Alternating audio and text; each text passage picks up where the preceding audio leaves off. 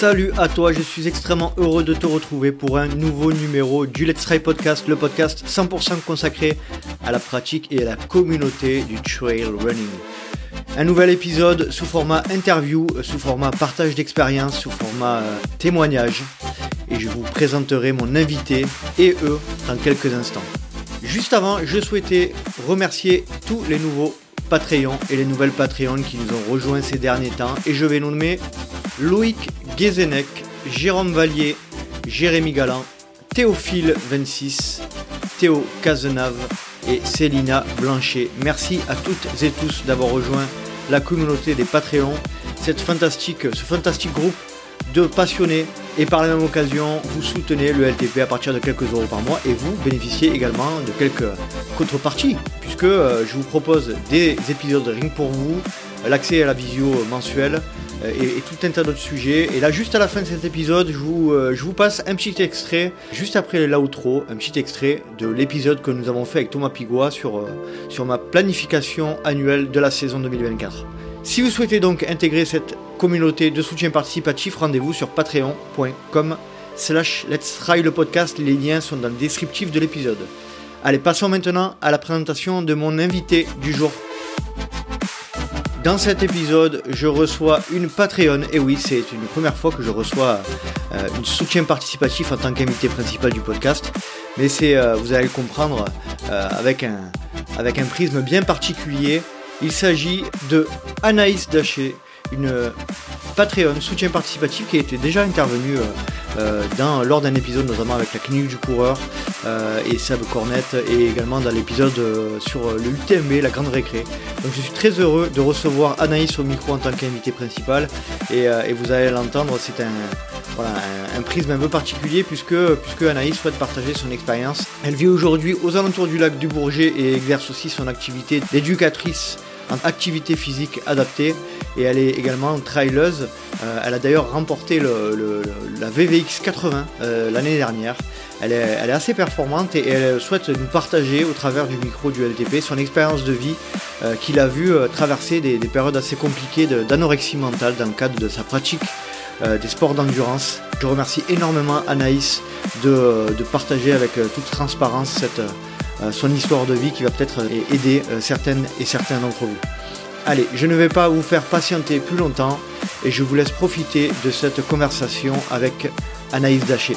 Bonne écoute. Salut Anaïs, je suis très très très heureux de te retrouver dans le podcast. Je dis de te retrouver parce que tu es déjà passé euh, à plusieurs reprises dans le LTP. Comment ça va? Bah écoute, ça va. Merci Nico de, de m'accueillir. Euh, en effet, je suis déjà passé quelques fois, donc euh, merci beaucoup. Avec plaisir. Donc tu étais passé dans un épisode avec euh, initialement, enfin l'épisode perdu avec Blaise Dubois et Seb Cornet qu'on salue. Ça. On avait perdu les j'avais perdu l'épisode. On avait réenregistré ça en visio et puis tu étais intervenu aussi cet été à Chamonix lors de l'épisode à l'UTMB lors de l'épisode La Grande Récré. Donc tu es Patreon depuis combien de temps maintenant? Depuis un.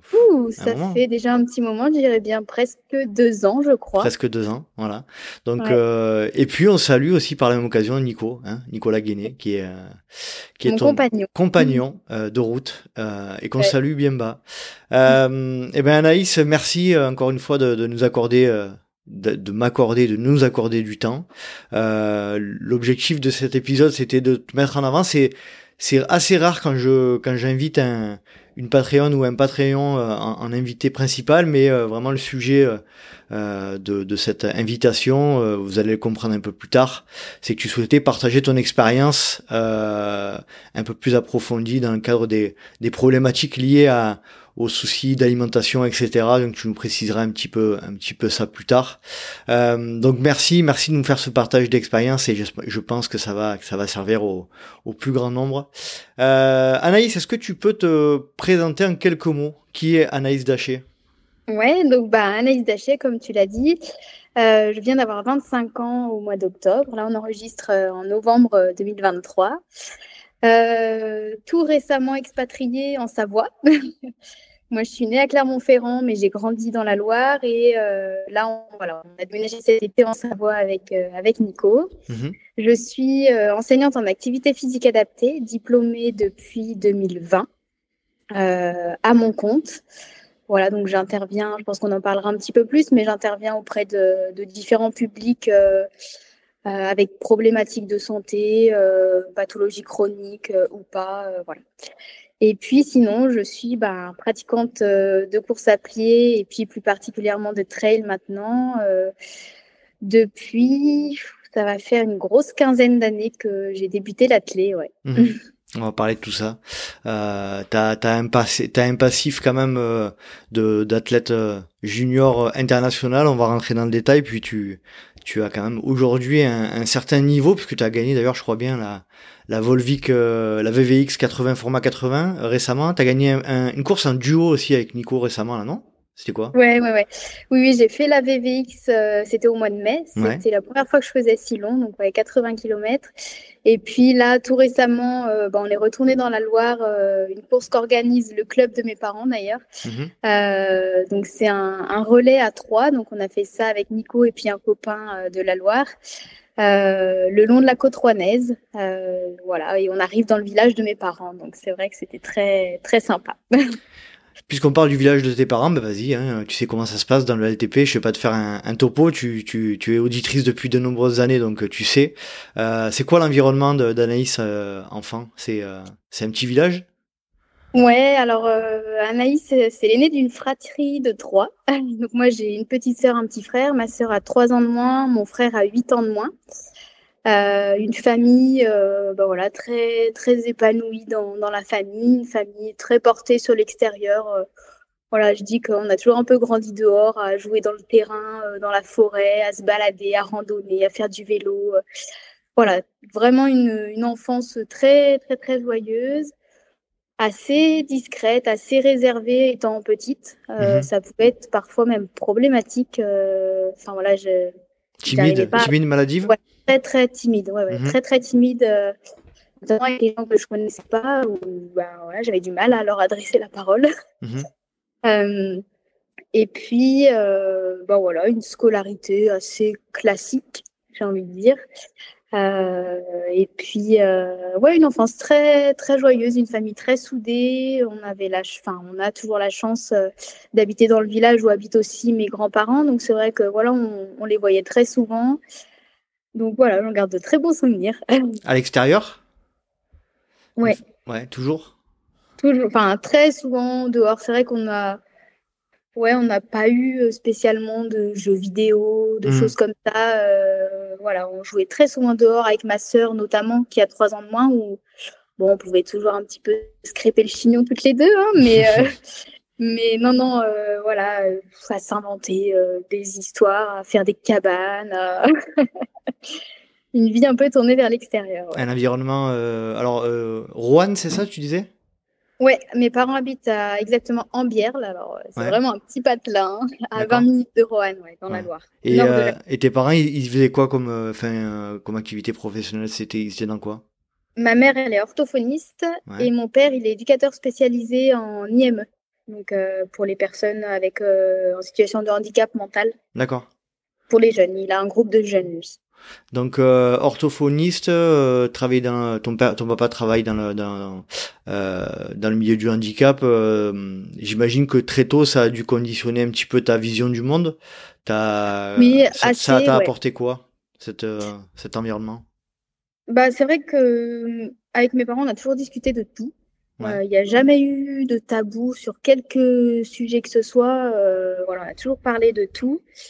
Et hum, le fait, bah, notamment mon père euh, dans le milieu du handicap, euh, je me souviens parfois ils organisaient euh, ce qu'ils appellent le gentleman de l'ARSA. L'ARSA, c'est une petite association là-bas. Et en fait, l'idée, c'était qu'une personne, entre guillemets, valide, court et accompagne une personne en situation de handicap. Ils faisaient ça une fois par an, un vendredi soir. Et depuis toute gamine, j'ai des souvenirs que j'allais courir. Euh, alors au début, j'étais accompagnée par un autre adulte, euh, mais j'allais courir pour accompagner ces personnes et j'en garde euh, de chouettes souvenirs, ouais. Donc voilà, j'ai toujours eu une ouverture un petit peu sur ce monde-là. ouais. très très tôt en fait, c'était naturel pour toi de ouais, entre guillemets d'être confronté au, au, monde du handicap, hein, qui, enfin c'est pas le cas pour tout pour tout le monde, hein, d'être confronté si tôt à, à, à ces problématiques-là. Donc toi, j'imagine que c'était assez naturel de euh... Complètement. C'est vrai que mm. puis, enfin, moi, j'ai jamais, enfin, j'ai vraiment vécu dans un environnement où, voilà, on stigmatisait pas les gens. Enfin, il n'y avait pas de critique. Euh, chacun est comme il est, quoi. Et c'est bien comme ça. Donc, euh, donc c'est vrai que je suis assez ouverte sur ce, sur ce domaine-là, tout ce qui est le handicap, euh, les maladies, etc., etc. Ouais. Je pense que tu es ouverte aussi sur, sur plein d'autres sujets, hein, de manière générale. Je sais jamais, on se connaît un petit peu maintenant parce qu'on a, on a passé euh, pas mal de jours ensemble à, à Chamonix pour l'UTMB. C'est vrai que tu es quelqu'un qui ne, euh, qui n'est pas, enfin, je pense qu'il est pas, qui critique très peu les gens. J'ai l'impression. ouais, ouais, assez peu. C'est pas, c'est pas ta nature, ça. Non, pas du tout. non, non, pas du tout. Euh, qu'est-ce que ça t'a, qu'est-ce que ça t'apporte après Donc c'est, c'est un mix entre le sport, on a bien compris entre le sport, parce que tu disais tout à l'heure que tes parents étaient dans un club. Alors ils, étaient dans un club ou ils, ils étaient responsables? Qu'est-ce qu'ils avaient Quel rôle ils avaient? Alors étonnamment, euh, alors mes parents ont toujours été sportifs. Mon père a fait du foot, ma mère a fait beaucoup de natation synchronisée à un bon niveau, très bon niveau même à Lyon. Ouais. Euh, donc très sportif. Et puis, bah, moi, j'ai débuté l'athlé, j'avais 7 ans, je crois, dans un petit club euh, à 10 minutes de la maison. Mmh euh, et c'est quand j'ai débuté l'athlé que mon père s'est mis à courir un petit peu au début. Ouais. Et puis après, à faire euh, pas mal de vélo, VTT. Et puis, il s'est dirigé lui-même vers le trail. Maintenant, il fait euh, pas mal de trail. Mmh et puis, ma mère a eu une grosse période où elle faisait plus grand-chose. Euh, et elle s'était mise euh, il y a quelques années à la marche athlétique. Okay. Euh, qu'elle a arrêté ensuite à la période Covid. voilà, il n'y avait plus d'entraînement. L'entraîneur ensuite a, arrêté. Donc elle s'est mise également à courir et sur le trail aussi. Donc maintenant. c'est toi qui as amené, c'est toi qui as amené tout le monde avec toi. Mais la question que je me pose, c'est à, à 7 ans, qu'est-ce qui te pousse à, à t'inscrire à l'athlète C'est quoi l'histoire? Je ne sais pas. je ne sais pas. Non, depuis petite, j'ai fait, bah, j'ai fait du basket, j'ai fait de la danse, j'ai fait du judo. Euh, enfin, j'ai fait plusieurs, plusieurs sports. Et pourquoi euh, cette année-là, je leur ai dit, bah, j'ai envie d'essayer l'athlète? Je ne sais pas. Je t'en rappelle pas? en général, c'est souvent quand on voit des, des compétitions à la télé ou des. Euh... Ouais. Personne t'a inspiré, personne t'a inspiré, une amie, non euh, C'est c'est vrai que c'est étonnant. Je crois pas, je crois pas. Faudrait que je redemande à mes parents, mais je sais pas pourquoi. Mais ce qui est sûr, c'est que j'ai accroché après à l'athlète. Hein. donc tu tu t'es inscrit dans un dans une dans un club d'athlètes pur, donc j'imagine avec tout tout ce que ça engendre derrière, le lancer, euh, les sauts, etc. C'est ça. Ouais. Ça, ça te, au ça... début, c'est vraiment mmh. l'école d'athlète, hein, donc ouais. euh, t'es gamin et tu touches à tout, c'est ça, le lancer, les sauts, la course à pied, etc. Mais rapidement, euh, moi déjà, ce que je préférais, c'était courir ouais. plutôt que les autres choses et puis courir longtemps. Donc euh, rapidement, après, bah, je suis passée euh, sur les compètes, c'était du 1000 mètres, euh, du 3000 mètres, etc., etc. Quand tu dis courir longtemps, tu sentais dès le début, dès, dès, euh, dès ton inscription à, au club d'athlètes, que tu avais envie, plus, plus, plus c'était long l'effort et plus ça te correspondait C'est ça que tu... Ouais. Ah ouais, j'adorais. Et comment tu arrives à ah ouais, expliquer ouais. ça? Ben, je sais pas, je pense que j'avais certainement certaines capacité déjà qui était présente et du coup pour moi c'était entre guillemets facile. Mmh. Euh, donc du coup, bah, qui dit facile dit prendre plus de plaisir que quand tu fais quelque chose euh, qui est compliqué pour toi. Mmh. Tu, donc, sentais que euh... tu sentais que tu avais des capacités un peu euh, au-dessus des autres de ce point de vue-là? Ouais, assez, bah, au-dessus des autres, oui, oui et non, mais, mais c'est vrai que c'était quelque chose euh, qui me posait pas de problème d'aller courir, alors que quand on me disait, bah, aujourd'hui on va faire du lancer, ah Bah, finalement, je vais rentrer chez moi. c'est vrai qu'on va pas se mentir, il n'y a pas de vidéo dans le podcast, mais t'es pas très taillé pour le lancer, c'est vrai. Non. Effectivement. euh, c'est quoi la suite là au club d'athlètes Donc tu, tu, tu prends tes, tu fais tes premières années, tes premières armes, t'as T'apprends quoi? T'apprends la, la technique, les gammes. Euh, ouais, exactement. Challenge un peu les distances, c'est ça? Ouais, c'est ça. Beaucoup, bah voilà, beaucoup de techniques, travail de pied, etc., etc. On augmente progressivement le nombre d'entraînements. Euh, progressivement, bah voilà, le, les distances. Euh, après, du coup, j'ai basculé, euh, enfin, ils étaient affiliés, mais j'ai basculé au club à Rouen, donc le club athlétique du Rouennais. Mmh. Où là, bah, voilà, c'est vraiment un club FFA et Ça bah, très plus. orienté euh, compétition. Ça rigolait plus là. Ouais, ouais, ça rigolait moins, on va dire. Donc très orienté compétition. Et puis c'est là que du coup que j'ai commencé aussi bah, voilà, à, à avoir un entraîneur, entre guillemets, euh, pour le groupe demi-fond. Euh, et à faire vraiment des séances spécifiques euh, demi-fond. Au début, je faisais que de la piste et les crosses l'hiver. Mhm. Euh, et puis petit à petit, je suis passée sur la route, euh, 10 km. T'avais quel âge là quand t'as changé de club? Et ben à l'entrée au collège. Ouais, À l'entrée au collège, euh, j'ai basculé à Rouen. Les premières années, je continue à faire euh, bah, ce qu'ils appellent les triathlons pour les, pour les jeunes. Et puis après, je dirais en quatrième, troisième, j'ai commencé à intégrer un petit peu plus le groupe demi-fond, Mhm. En gardant en parallèle un entraînement avec le groupe euh, entre guillemets classique des jeunes. Et puis à l'entrée au lycée, là, j'ai vraiment basculé dans le groupe euh, pur demi-fond. ouais. Juste euh, avant de par- euh, parler de cette partie-là un peu plus complète, là, euh, j'aimerais comprendre comment tu vis la, la bascule entre euh, un club loisir, on va dire, où tu sens que, bah, j'imagine, hein, je, parle pour toi, mais que t'es es un peu au-dessus du lot et t'arrives dans un club un peu plus un peu plus sérieux. Euh, comment tu vis cette euh, cette bascule euh, de notamment de l'état d'esprit compétitif? Tu parlais aussi de timidité tout à l'heure. Est-ce que tu arrives à, à t'imposer toi dans ce milieu-là un peu plus un peu plus dur? Euh, J'en garde de bons souvenirs parce que on était quelques-uns à du coup basculer du, du, du premier club jusqu'au Ouais. deuxième. Donc c'est vrai que déjà pour les trajets, du coup on faisait des trajets communs, tout ça. Donc j'avais quand même des connaissances déjà. Et puis après j'ai fait connaissance avec les, autres jeunes et il y avait un bon groupe. C'est vrai qu'il y avait une bonne dynamique. Après j'étais toujours réservée. C'est vrai que c'était pas moi le bout en train du, lot. Hein. euh. Mais j'ai notamment eu une très bonne copine pendant de, nombreuses années euh, dans ce club-là. Euh, ouais, j'en garde de, bons souvenirs. Et puis, mine de rien, je suis quand même au fond assez compétitrice aussi. Enfin, j'aime bien, euh, bien la compétition. Donc, euh, c'est vrai que ça me plaisait. Ça me plaisait, ouais.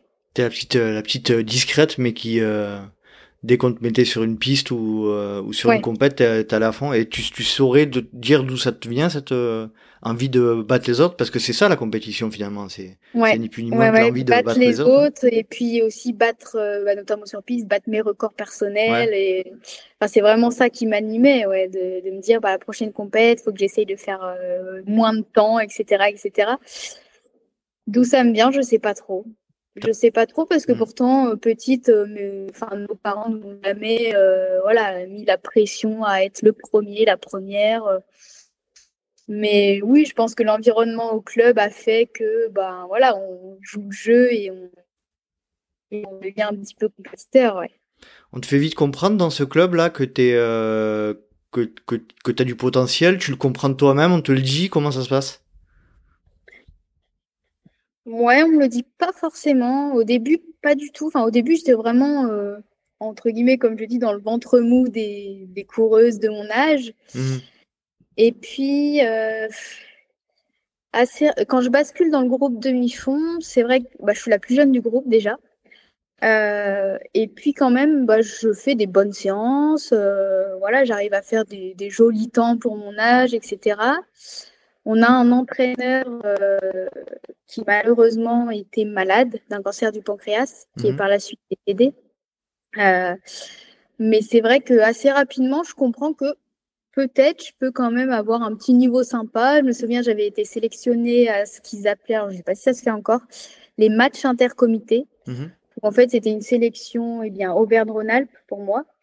Et on allait rencontrer euh, un comité, euh, je crois, PACA, et puis aussi des comités italiens. Donc la compète était faite en Italie. D'accord. Enfin, déjà ça, euh, je veux dire, à à 15 ans, partir en Italie, enfin, c'était chouette, quoi. Mhm.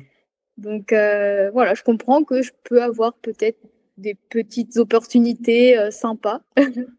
Mais après, euh, voilà, je je me focalise pas que sur ça non plus, quoi. C'est quoi ta ta discipline de prédilection à cette période-là là? Et ben à cette période, le 3000 sur piste, Ouais. et puis après, ça devient le 10 km. kilomètres. ouais, ouais. Donc tu, tu commences à participer à des à des épreuves un peu c'est quoi c'est des, c'est dans le cadre fédéral c'est la FFA c'est ouais C'est ça, les, les France de 10, Ouais. l'hiver, les France de cross. Euh, ouais, ouais, c'est exactement ça, ouais. et donc tu commences à avoir des résultats à cette période là Ouais, des petits résultats, on va dire. non, c'est pas c'est pas à cette période où je commence à vraiment avoir des résultats et puis après j'ai assez rapidement sombré dans dans l'anorexie mentale, ouais. Mais du coup, euh, j'ai mhm. très vite été coupée dans l'élan, on va dire. On va en reparler de cette partie euh, anorexie mentale hein, qui est. Euh, alors, tu vas nous expliquer un peu plus tard dans les détails, enfin, ce qui ce qui s'est passé pour toi. Mm. J'aimerais revenir un petit peu juste avant aussi sur bah, sur la période de de, de, l'adolescence là euh, t'es quelqu'un de avant cette avant cette problématique d'anorexie mentale tout ça t'es quand même euh, bon, on a compris timide, mais quand même bien intégré au groupe. Euh, tu, tu, tu, enfin, qui est Anaïs à cette période-là? Est-ce que tu as, des projets? Est-ce que t'as, tu te vois dans l'avenir? Comment tu te définis à cette époque? Ouais, ouais, ouais, j'étais relativement bien quand même dans ma tête et dans, dans mon corps, etc. Pas, pas spécialement de complexe, rien du tout. Et puis, je me projetais. Euh, moi, j'ai toujours eu envie d'aller en STAPS pour être prof de sport à la base. Ouais. ouais, depuis, depuis le collège, je crois que c'est mon idée. Et, et, je suis allée en STAPS. Je suis pas prof de sport, mais, euh, mais voilà. Mais euh, pourtant, pourtant, avec ta timidité, c'est pas, tu, c'est pas simple. Qu'est-ce que tu, tu t'es dit, tu t'es dit, ça va être compliqué, mais je veux vraiment faire ça? Ouais, c'était vraiment mon idée mmh. depuis, bah ouais, depuis toujours. Pourquoi ça Je ne sais pas. C'est vrai que j'ai eu euh, au collège et au lycée, je me souviens ouais, d'une prof au collège et un prof au lycée euh, qui m'ont vraiment marqué, avec qui euh, bah voilà, je partais sur l'UNSS, etc. Et je trouve ça génial. quoi. Mmh. Donc, donc voilà, moi je me voyais prof de sport. je me voyais prof de sport. Et puis, et puis après, bah voilà, j'ai bifurqué sur la licence APA plus tard, mais mais ouais, j'avais quand même un projet bien défini déjà. Pour qu'on comprenne un petit peu mieux cette période euh, de transition, là, tu, tu, tu nous as expliqué tout à l'heure que tu, tu perds un de tes entraîneurs, euh, enfin, tu perds ton entraîneur d'athlète. Euh, Je pense que c'est ça aussi qui te bouleverse énormément dans, dans, dans cette période-là. Euh, Est-ce que tu peux nous situer un petit peu comment comment ça se passe, euh, ben, euh, cet environnement sport, études, tout ça, et mm. pendant cette période un peu sombre quoi? Ouais, ouais, ouais. Et eh ben c'est en 2014. 2014, euh, en janvier, on apprend que notre entraîneur, du coup, est, atteint d'un cancer du pancréas. On avait prévu un stage dans le sud aux vacances de Pâques, qu'on fait quand même. Il est présent, mais c'est un autre euh, entraîneur du club qui supervise un petit peu plus tout ce qui est les entraînements. Mhm. donc voilà, c'est assez joyeux quand même, même si bah voilà, on voit bien que notre entraîneur principal est quand même pas en bonne forme et voilà, ça peut être un peu impactant quand même. Moi, je me souviens que j'étais jeune quand même, donc euh, voilà, c'était pas facile. Mmh. Et puis, il est décédé le 1er juillet. Donc, le 1er juillet, il est décédé. Euh, enterré le 4 juillet. Moi, j'avais jamais vécu d'enterrement, en fait, parce que j'ai encore, euh, à l'heure d'aujourd'hui, mes quatre grands-parents. Mmh. Euh, voilà, j'avais jamais, jamais perdu de quelqu'un de, de, proche. donc, c'est vrai que ça m'impacte beaucoup. Et en fait, à la suite de ça, je sombre dans l'anorexie. Je dirais dans les, ouais, dans les deux semaines qui ont suivi, j'ai commencé à petit à petit sombrer dans l'anorexie. Alors c'est très très progressif au début, hein. mais euh, je pense que ça a été l'élément déclencheur. Euh, ouais. Mmh. Pour revenir un petit peu avant ce, ce, ce moment-là, c'était quoi pour toi en termes de, de personne, cet entraîneur, il, il t'a apporté quoi? Bah, c'était vraiment le l'entraîneur, euh, bah, qu'on retrouvait, euh, trois à quatre fois par semaine, euh, les soirs, les samedis, les dimanches etc.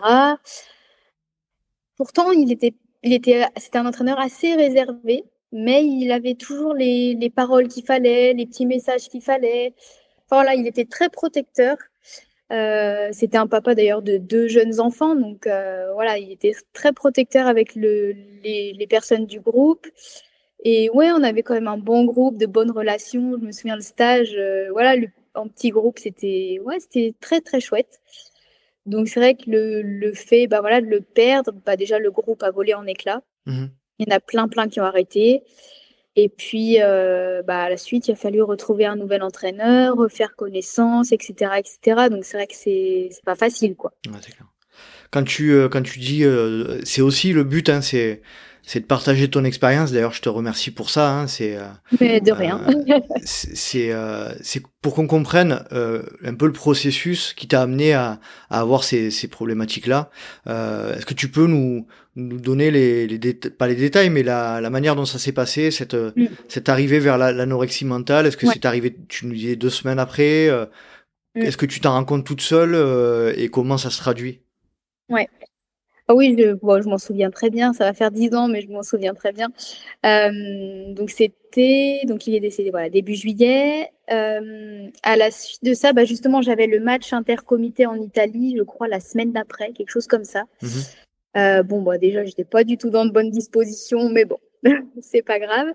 Et puis l'été qui a suivi, on est monté dans le chalet de mes grands-parents à la montagne, dans les Hautes-Alpes. Et je me souviens que déjà là, je commençais à réduire un petit peu les portions dans l'assiette, à plus trop forcément prendre de goûter euh, dans l'après-midi.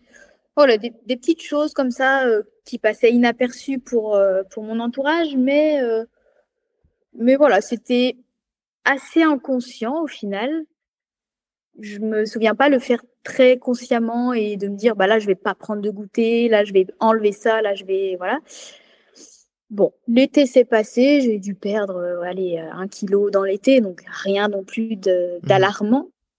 À la rentrée, je tu avais, as constaté, avec le recul, tu as constaté quand même qu'il y avait déjà des, des premiers signes, symptômes. C'est avec le recul mhm. que je peux me rendre compte que ça avait démarré déjà euh, mhm. pendant l'été. Ouais. À la rentrée, du coup, c'est l'année où je rentre en première. Euh, donc une nouvelle classe, des nouvelles connaissances, mais je voilà, je me je m'intègre plutôt pas mal. J'ai une très bonne copine qui d'ailleurs est toujours une très bonne copine aujourd'hui.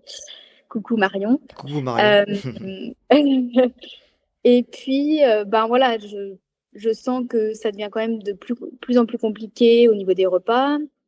Au, au, niveau du au niveau du moral, ça, enfin psychologiquement c'était c'était ça allait Psychologiquement, ouais, oui et non. Il y avait, c'était par phase, quoi. Hmm. Par phase, j'ai été très impliquée dans les entraînements. Alors là, les entraînements assidus euh, au possible, euh, fallait pas louper un entraînement, etc., etc.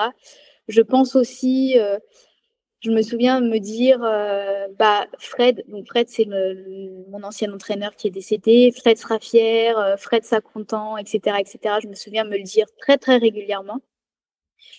Et puis, euh, donc les midis, je mangeais au lycée, mais euh, bah voilà, je prenais plus d'entrée, euh, je prenais plus de dessert. Enfin voilà, je diminuais progressivement. Avec avec avec un tout, enfin le, fait de, réduire les, consommations d'aliments, c'est à, cette époque-là, c'est complètement inconscient ou ça a un but quand même tu, tu... Ouais, non, c'est encore assez inconscient à cette période.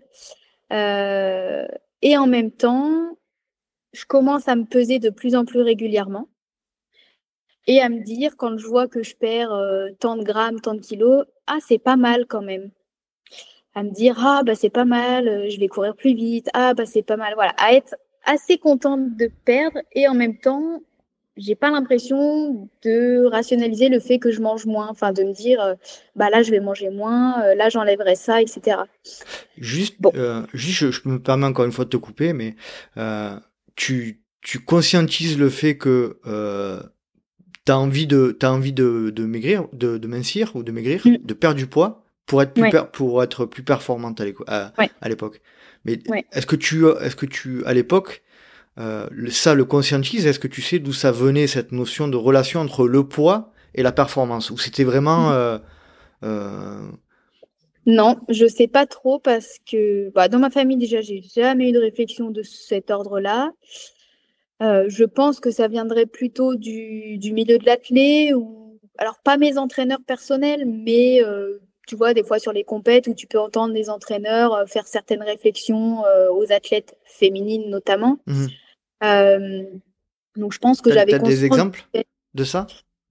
Ah, j'ai des, j'ai des souvenirs, oui, d'entendre certains entraîneurs dire à leurs athlètes euh, Ah, bah, si tu avais un ou deux kilos en moins, euh, tu irais plus vite. Ouais. Ah, donc, ça, ça t'a. Ça t'a, ça t'a...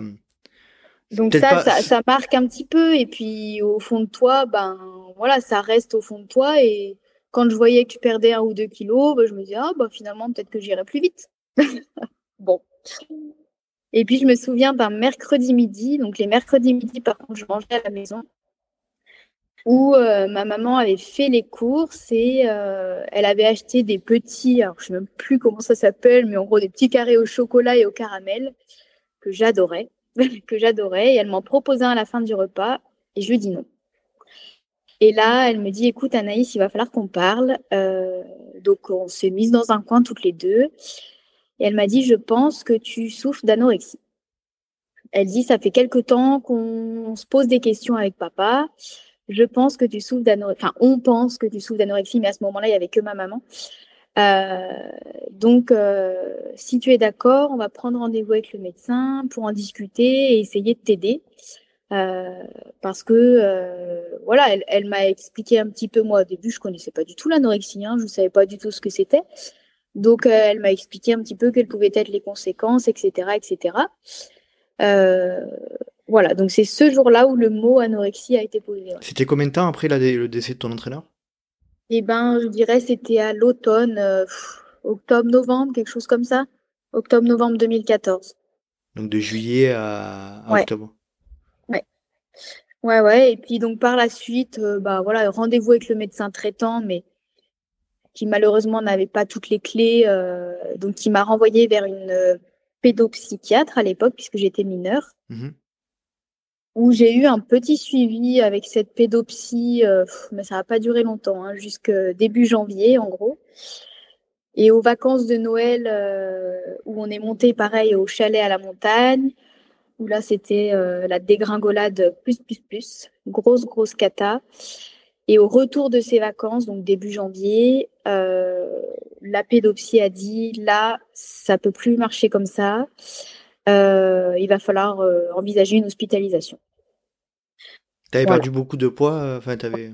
Ouais, ouais, j'avais beaucoup, beaucoup perdu. et puis, j'avais fait une dernière compétition en salle à Lyon, je me souviens, avant les vacances de Noël, où je me revois arriver, c'était un 800 mètres, et je me revois arriver et m'effondrer. Déjà, j'étais arrivée franc dernière de la course, complètement à la ramasse. Et en fait, je me revois m'effondrer j'en pouvais plus. Et je vois surtout les regards, il y avait que ma mère, donc les regards de ma mère et, et les mamans des copains du club, euh, enfin effrayés quoi, de me voir dans cet état. Mmh. Et je le revois vraiment ces regards. Et encore aujourd'hui, je me dis, mais je devais vraiment faire peur, quoi. donc euh, voilà, là c'était c'était fini, euh, plus de sport et là on allait envisager l'hospice. Ouais. il y avait un risque, un risque potentiellement vital pour, euh, tu, à l'époque, à, cette époque-là, malgré le fait que le mot euh, euh, anorexie soit soit clairement positionné, que, que tu sois allé voir une pédopsychiatre, etc. Euh, ça, ça, ça n'a rien changé à ton approche de l'alimentation. C'est, ça, tu as continué en fait à, euh, un peu inconsciemment à te priver de, de, de, de ouais, manger. Ouais, ouais. Hmm.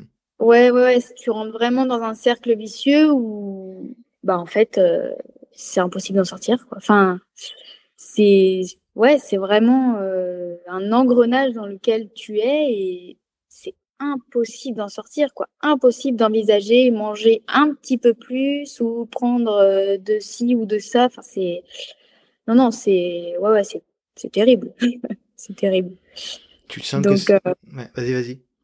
Ouais, non, non, j'allais dire à accompagner aussi de, de, tout ce qui est la dysmorphophobie. Donc, euh, dysmorphophobie, en fait, c'est le. Enfin, je vais l'expliquer avec mes mots, moi, comment je le, je le voyais, où en fait, je me regardais dans la glace et je me voyais grosse. Enfin, grosse. Normale, on va dire. Mmh Pas grosse, mais normale. Alors que j'étais un squelette, quoi. Mmh un squelette et je pesais 33 kilos. Donc, euh... non, j'étais pas grosse.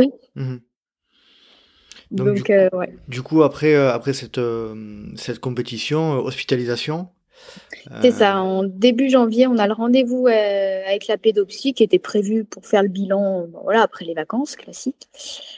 Et là, elle dit non, là, il va falloir envisager une hospitalisation. Ça peut plus durer comme ça. Enfin, là, c'est plus possible.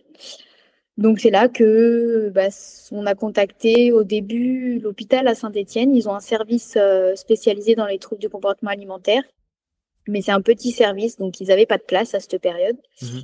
Donc du coup, euh, on a contacté Lyon, une clinique, euh, où là, euh, je suis entrée en hospice le 26 janvier 2015. Voilà. Donc hospitalisée jusqu'en juin 2015. Donc six mois d'hospitalisation pour, j'imagine, qu'on prenne soin de toi. Pour quel est, quel est ton état d'esprit à l'époque où, où tu rentres en, hôpital Tu, j'imagine que ça va être très très dur. Ouais. tu es, dans une logique de je vais me battre, je vais m'en sortir ou vraiment Ouais. Ouais. Je crois que en fait, ça m'a soulagé qu'on me dise tu vas être hospitalisé. Ouais. De me dire euh, bah t'es plus toute seule en gros. Même hmm. si j'étais pas toute seule, mais je veux dire mes parents étaient complètement démunis. Euh, enfin voilà, personne. Euh, enfin, c'est compliqué de comprendre, de se dire mais pourquoi elle mange pas? Enfin, hmm. c'est pas compliqué de mettre une fourchette à la bouche. Bah si. Donc bah, là, sachant, que, sachant, que, même toi, tu, tu ne comprenais pas pourquoi. Enfin, tu n'avais pas analysé. Donc c'est vrai que je pense que une fois qu'on m'a donné la date d'entrée, euh, parce que je pense qu'on l'a su à peu près deux semaines avant que j'allais entrer en hospitalisation le 26, ben voilà, déjà tu commences à faire tes affaires, etc. À vraiment te dire euh, c'est concret quoi, je vais être hospitalisée. À l'annoncer aux copains, à l'annoncer un petit peu à l'entourage, donc euh, pas facile non plus de dire au revoir, je sais pas quand est-ce qu'on se reverra, mais voilà. mais au final, au fond de moi, j'étais quand même assez soulagée de me dire bah c'est une clinique spécialisée, donc ils vont m'aider. Voilà, il faudra que je, que je me pote les fesses, mais, mais ça va aller, quoi. C'est une notion aussi peut-être de, tu, me diras si je me trompe, mais de, de prise en compte de ton officiel, euh, de, reconnaissance de, ton, de ta maladie et de ton mal-être, en fait, peut-être qui a aussi fait en sorte que tu te sois senti euh, plus accompagné, quoi. Ouais, ouais, ouais complètement, mmh, complètement. Voilà, donc après, bah, hospitalisation, donc euh, oui, très très très compliqué. Mais euh, je pense que ça m'a quand même aidé, mine de rien. Sinon, bah, enfin, c'est ce que je dis aux gens. Hein. Si j'avais pas été hospitalisée, je ne serais certainement pas en train de discuter avec toi aujourd'hui. Hein. Donc, euh, donc c'est quand même, ça m'a aidé, ouais, c'est sûr. Ça, on peut dire que si tu dis ça, on peut dire que ça t'a sauvé. Euh, quelles étaient euh, à côté de, de l'anorexie mentale, donc cette problématique d'alimentation, le, il y avait d'autres euh, représentations un peu psychologiques euh, de, de comportements un peu psychologiques. T'avais des, t'avais des pensées noires, etc. Ou ça se limitait entre guillemets qu'à la, qu'à l'alimentation? Non, jamais trop eu de pensées noires, euh, ni de tout ce qui est les tocs, les choses mmh. comme ça. Euh, jamais trop. C'était vraiment très très centré sur l'alimentation où en fait je tournais en boucle. Enfin, mes c'était obsessionnel de dès le matin, qu'est-ce que je vais manger au petit déjeuner, enfin qu'est-ce qu'ils vont m'apporter au petit déjeuner, et le midi et qu'est-ce que je vais avoir. Et en même temps, c'est très chronophage parce qu'en hospice, ben tu fais pas grand-chose de tes mmh journées quoi. Mmh Donc tu as le temps de penser à tes repas et à ce que tu as mangé et à ce que tu vas manger et à combien ça peut ça peut peser, etc., etc. Donc c'est vrai qu'au début c'est ouais c'est vraiment insupportable. Puis petit à petit, tu fais ton chemin et puis tu progresses. Et... On, t'accompagne psychologiquement euh, en parallèle à l'hôpital, ouais Ouais, ouais, ouais j'ai un suivi psychologique et puis euh, un psychiatre pour tout ce qui est euh, les traitements. Mmh que j'ai eu quelques traitements, ouais. Oui, parce que c'est considéré comme une maladie psychiatrique, l'anorexie mentale. Hein, complètement. on n'est pas sur un on n'est pas sur de la psychologie ou de la psychothérapie, on est vraiment sur de la psychiatrie, hein, clairement. Ouais, ouais, euh, complètement. Donc, euh, soit médicalisé, enfin, soit médicamenteux, etc. Euh, et puis un suivi par un psychiatre, quoi. Ouais, c'est ça. Suivi par un psychiatre, et puis au début, très, très cadré. Voilà, je vais pas rentrer dans les détails non plus parce que c'est pas le plus intéressant, mais c'est une chambre euh, où tu n'as pas grand-chose et où tu es très, très, entre guillemets, fliqué, quoi. Enfin, mmh je, veux dire, j'avais pas de toilette dans la chambre, j'allais aux toilettes, il fallait que je sonne, il y avait quelqu'un derrière la porte des toilettes, on avait trois douches dans la semaine, euh, enfin, voilà, c'est quand même pas anodin et euh, c'est drôle parce que j'en rediscutais avec ma sœur la semaine dernière et je lui disais que, ouais, je pense qu'il y a encore certains, entre guillemets, traumatismes de cette période. Mmh waouh, c'est pas anodin à 15 ans de vivre ça, euh, être coupé de ses parents, son frère, sa sœur, euh, sans contact, mmh. zéro contact. Donc euh, ouais, ça marque quand même. T'as as constaté une amélioration de ton état au fur et à mesure du temps? Tu étais quand même dans un, sur une pente positive pendant ces six mois, ouais. Oui, oui, oui, oui, oui. Progressivement, bah voilà, tu déjà tu reprends du poids, donc mine de rien, ça a un impact aussi sur tout ce qui est le psychique. Mmh. Euh, le, système euh, nerveux, etc., se remet à fonctionner entre guillemets normalement. Donc, c'est tout un engrenage positif qui se mmh. remet en place. Donc tu progresses, tu le fait de reprendre du poids, et ben moi la clinique où j'étais, ça marchait sous contrat. Donc j'avais le droit au début à recevoir des lettres et puis après à recevoir des appels et puis après les visites, etc. Donc au début, tu t'es coupé de toutes les toutes les euh, sollicitations extérieures. J'ai passé un mois complètement euh, sans contact, zéro, rien du tout. Euh, mes parents pouvaient appeler la clinique pour avoir des nouvelles, eux, mais moi, je ne savais pas du tout ce qui se passait à l'extérieur, par contre. Et il s'en est passé des choses. donc, euh, donc voilà, et puis après, tu reprends des contacts progressivement, et mine de rien, ça, c'est du plaisir, donc ça te pousse aussi à te dire, bah voilà, tu vois que tu progresses, tu as le droit à revoir tes parents, tu as le droit à avoir l'appel de ton papy, ta mamie, mmh et tu te dis, bah voilà, il faut pas que, il faut pas que je relâche, quoi. Donc, euh, donc voilà. Sur l'aspect euh, accompagnement psychologique euh, par rapport à, à, cette maladie, c'est quoi l'idée du, du, milieu médical dans cette période-là? C'est vraiment aller en profondeur, essayer de comprendre ce qui s'est passé, comment, pourquoi, c'est ça? Ouais, c'est ça, essayer de comprendre. Alors, comprendre le pourquoi j'ai sombré dans l'anorexie, pas tellement, parce qu'au final, on pourrait, hein, euh, voilà, je me souviens par la suite, j'ai eu des suivis on essayait de comprendre le pourquoi du comment, mais j'ai envie de dire maintenant c'est là, c'est là, il faut avancer, mais plutôt essayer de comprendre ben, pourquoi j'ai ces pensées-là, et quand j'ai ces pensées-là, qu'est-ce que ça vient faire pour moi, qu'est-ce que ça engendre, etc., etc., et essayer de, de changer un petit peu ces pensées et, et progressivement, bah voilà, aller vers un mieux-être et c'était des, des, espèces de pensées réflexes que tu avais euh, par rapport à, l'alimentation, tu penses? Ouais, complètement. Éviter euh, certains aliments parce que bah, c'est des aliments gras, sucrés, ça va me faire grossir. Euh, enfin, voilà. Et, et, petit à petit, changer cette façon de penser et de se dire bah, non, c'est pas des aliments qui vont te faire grossir, mais c'est des aliments qui vont te nourrir et t'amener vers une bonne santé. Donc, donc voilà, c'est tout un cheminement qu'on fait et que je continue euh, mmh encore aujourd'hui. Euh.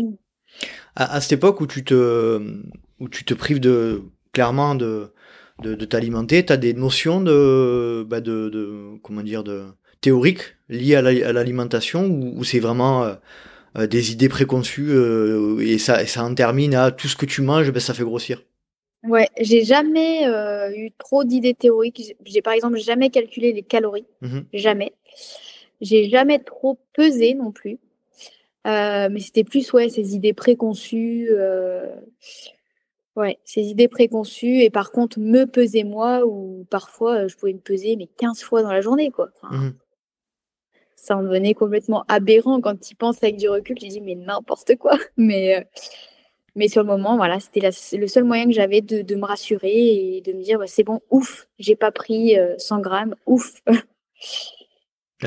tu, dis c'est n'importe quoi, mais en même temps, on est en train de parler d'une maladie euh, psychiatrique, donc euh, c'est pas c'est pas de l'ordre du, du, du commun, du comment dire, du de l'habituel. Donc c'est vrai qu'aujourd'hui, je pense qu'il y a beaucoup de, de personnes à l'écoute de ce podcast qui vont aussi peut-être je, je, alors je, je pouffe, mais c'est pas pour euh, pour rire, hein, mais peut-être un petit peu se reconnaître dans cette notion de de se peser régulièrement, tout ça. Euh, toi, c'était vraiment, on était arrivé à des euh, à des niveaux. Bah, C'était maladif. c'est une mm. maladie d'ailleurs, mais euh, mais oui, oui, à une moindre mesure, je pense qu'il y a beaucoup de personnes qui ont des comportements un peu compliqué en lien avec l'alimentation, sans parler d'anorexie ou de, de, réels troubles du comportement alimentaire, mais, mais je pense qu'il y a plus d'une personne qui va, voilà, qui va écouter cet épisode et qui va peut-être se dire ah ouais j'ai peut-être des comportements un petit peu un petit peu problématiques. Alors, on en reparlera un petit peu plus tard par rapport aux conseils mhm. que tu euh, que tu donnes. Euh, je crois que c'est l'orthorexie, hein, c'est ça? Oui, si je dis pas de bêtises. C'est un, trouble du comportement lié à, euh, l'obsession de manger sainement. Hein. C'est un peu ça, euh, mm. aussi. Euh, on en reparlera un petit peu plus tard. pour terminer, enfin pour terminer, pour que tu continues un petit peu sur bah, le, fil de l'histoire de, de, ton, de ton hospitalisation et de ta sortie d'hospitalisation, mm. tu peux nous, nous, expliquer un petit peu comment ça se passe après? Ouais, ouais, ouais. Donc moi je suis sortie donc en juin donc retour à la maison chez mes parents. et puis donc Bon, je rentrerai pas dans les détails parce que alors c'est une histoire familiale et puis ça concerne ma sœur, mais voilà.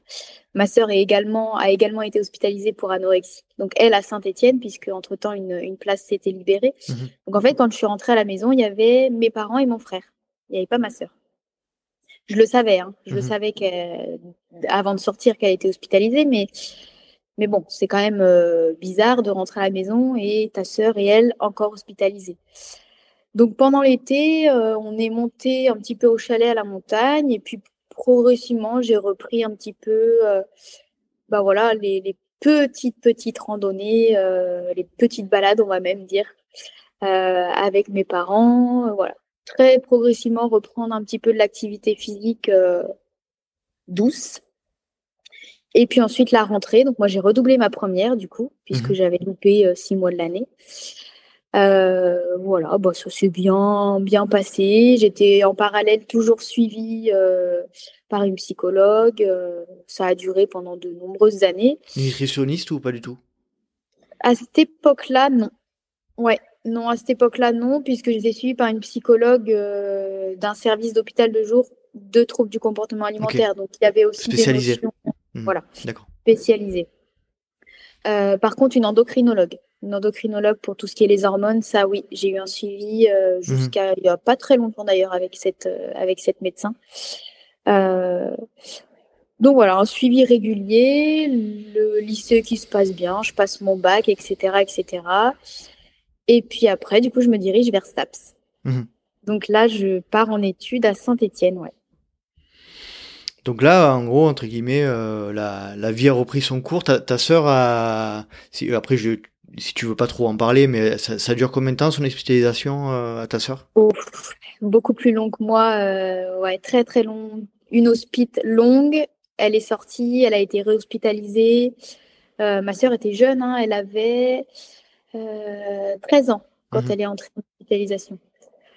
et elle, accompagnée de gros tocs, etc., etc. Donc il y avait aussi beaucoup, beaucoup de, de travail à faire de ce côté-là. Donc euh, très très long, mais heureusement elle va très bien aujourd'hui. Euh, voilà, donc euh, donc non non, pas de pas de souci, mais c'est vrai que du coup c'était assez bizarre en fait de se retrouver à la maison sans sa sœur, en sachant qu'elle était hospitalisée elle, et puis on allait la voir aussi des fois. Donc en fait je re-rentrais dans un service de, de troubles du, enfin de mhm. TCA. Donc c'est vrai que c'était pas toujours facile, j'y allais pas tout le temps quoi. J'imagine. Mais euh, hmm. ouais. Est-ce qu'on vous a dit que ça pouvait être lié, ce genre de, de, maladie psychiatrique, à, à un terrain euh, héréditaire? Génétique. Génétique ou héréditaire, ouais. Oui, oui, oui. Et puis, euh, alors, je sais plus quel médecin, quel psychiatre m'avait dit ça, mais qu'il y avait des recherches qui étaient en train d'être faites. Et il y a des terrains génétiques qui sont en train d'être un petit peu explorés sur mhm. la nourriture etc. Ouais. Des gènes particuliers qui, qui, favoriseraient ce type de comportement bah, particulier. Quoi. Hmm. Tout à fait, ouais. Euh, du coup, tu, tu, continues un petit peu ton, ton bonhomme de chemin, ta, ta, ta rémission. À, cette époque-là, donc tu reprends l'activité euh, sportive euh, ça. légère. et très progressivement hmm. bah, au club. Je retourne au club, du coup, avec le nouvel entraîneur qui, au final, j'avais pas eu trop le temps de le connaître. Mhm. un entraîneur qui a été très, très, très, très bienveillant. Je tiens à le souligner parce que euh, il a été hein. euh, Mustapha Crétif. On le salue. Ouais. Et, euh, au club de À Rouen. À Rouen. Au, club athlétique du Rouennais. Ok. mais très dans la progressivité. bah voilà, il, il, avait tout à fait mon histoire en tête. Mhm. Et en fait, on a repris très progressivement les entraînements, euh, que ce soit en termes de durée, d'intensité, etc., etc. Euh, et puis au final, euh, bah voilà, en parallèle, j'avançais aussi du côté alimentaire. Donc voilà, je, je, remontais la pente quand même plutôt pas mal. Et c'est à cette période, donc en 2016-2017, que je me suis mise un petit peu plus à courir dans les chemins avec mon père. Mmh euh, ou certains week-ends, bon voilà, je partais courir avec lui dans les chemins autour de la maison et je trouvais ça quand même plutôt pas mal. ça me changeait de la piste. Et c'est du coup en 2017 que j'ai demandé à mon entraîneur, euh... non 2016 pardon, où on était en vacances euh, dans l'Ardèche et il se trouvait qu'il y avait les France de montagne en Ardèche, Mhm. le week-end où on y était. Et ma mère euh, qui voit ça et qui me dit ah ça te dirait de les faire. Bon, Et en, et en ouais, plus, ça tombait bien, tu étais, licencié euh, compétition FFA. ouais, ouais, ouais. Magnifique. Bah Mhm. ouais, allez. Donc en 2016, je fais les, les France de montagne. Alors je sais plus combien je, je termine, mais j'ai trouvé ça chouette. je me souviens encore de, de voir l'arrivée des gars. Il y avait qui Il y avait, euh, bah, il y avait Sylvain, il y Sylvain avait Cachard, euh, évidemment. Ouais, ouais, ouais, Robin Farissier, tout ça, tout ça. Donc, euh, donc ouais, bien chouette. Et puis du coup en 2017, et ben, je me suis dit bah là, je vais, je vais faire les France de montagne, mais ce sera un objectif quoi. Mhm. Donc là, j'en parle à mon entraîneur. Et, euh, et donc, je m'inscris aux France de montagne en 2017. Donc, j'étais en junior à Culose, du coup. Je regarde en face, puisque maintenant, on habite en face du Grand Colombier. Incroyable. Donc, euh, donc voilà, donc 2017, je fais les France de montagne et j'arrive deuxième. Vice-championne Mais de, alors, vice- vice-championne de France junior de course Ouais. en montagne. Improbable, enfin, Mhm. je m'y attendais pas du tout, en fait. Mhm. Et, et puis, enfin, voilà, très, bah, super ému, Tu super t'étais préparé pour ça ou pas du tout? Ben, mon entraîneur était quand même très, très orienté piste et route. Ouais. Donc, il m'avait fait un petit programme un petit peu plus euh, euh, orienté montagne avec des côtes et tout ça. Mais c'est vrai, quand je me rappelle du programme, en fait, euh, non, j'étais pas préparée du tout. Quoi. Enfin, quand je vois aujourd'hui les entraînements que je peux faire pour le trail, Mhm. je me dis oui, non, enfin. mais bon, quoi qu'il en soit, j'arrive deuxième. Et puis, donc, à l'arrivée, Laurence Vivier, du coup. Qu'on salue, qui, salut Laurence. euh, voilà Si elle écoute le podcast. qui, qui vient euh, m'annoncer que je suis euh, bah, sélectionnée en équipe de France pour les championnats d'Europe. Alors moi, je, enfin, je, je débarque de nulle part, je me dis mais c'est quoi ce truc? Mais je m'y attendais pas du tout. Et puis voilà, bah, équipe de France, championnat d'Europe, championnat du monde. Donc euh, ouais, de trop belles expériences quoi. Une combien belle revanche. Et c'est, euh, t'étais avec euh, toute la team là, Sylvain, etc. Il y avait, il y avait qui dans ces, dans ces- cette équipe là Euh, alors, chez les jeunes, Sylvain, Dylan Ribeiro, Mhm. Quentin Succo, Robin Farissier, qui maintenant lui est au Canada. Chez les filles, Constance Parot, qui ne court plus. Julie Ducret. Et, et, et Nadia. Et j'ai plus son nom de famille. Enfin, voilà, une, enfin, une chouette équipe, de belles ambiances. Et puis les, chez, les, chez les seniors, bah, toujours euh, Manu, Julien, euh, Adeline Roche, euh, Manu Messa, Julien ouais, Mhm. Céline Janier, Axel Mollaret. Enfin voilà, de... trop bien. Des belles, euh, des belles expériences à l'étranger. Ah ouais. Du coup, les, les Europes, c'était où euh Ouais, les Europes, c'était à Kamnik euh, en Slovénie. Ouais. C'est d'ailleurs magnifique. Ouais. C'est d'ailleurs magnifique. Et puis les mondiaux, c'était en Italie à mondiaux Prémana. Qu'est-ce que tu en retires de, de cette expérience internationale? C'était un junior là, donc hein, on est d'accord. hein? Ouais. Ouais, ben moi j'étais un peu sur un petit nuage. Enfin, je m'y attendais pas du tout. Et puis du coup, euh, je me suis vraiment laissée porter et et ouais, non, c'était vraiment trop chouette, une ambiance de folie. Euh, bon, les mondiaux en Italie, euh, les Italiens, je te raconte même pas l'histoire. c'est des grands malades là-bas pour la course en montagne. C'était un truc de malade. Mon frère et mon père avaient fait le déplacement d'ailleurs. Ils étaient venus nous voir. Donc euh, ouais, non, trop trop chouette, trop trop chouette. Ouais. En, en parallèle de ça, du coup, euh, qu'est-ce que ça dit euh, Est-ce que tu peux rappeler un petit peu les résultats euh, sur ces deux, deux compètes là?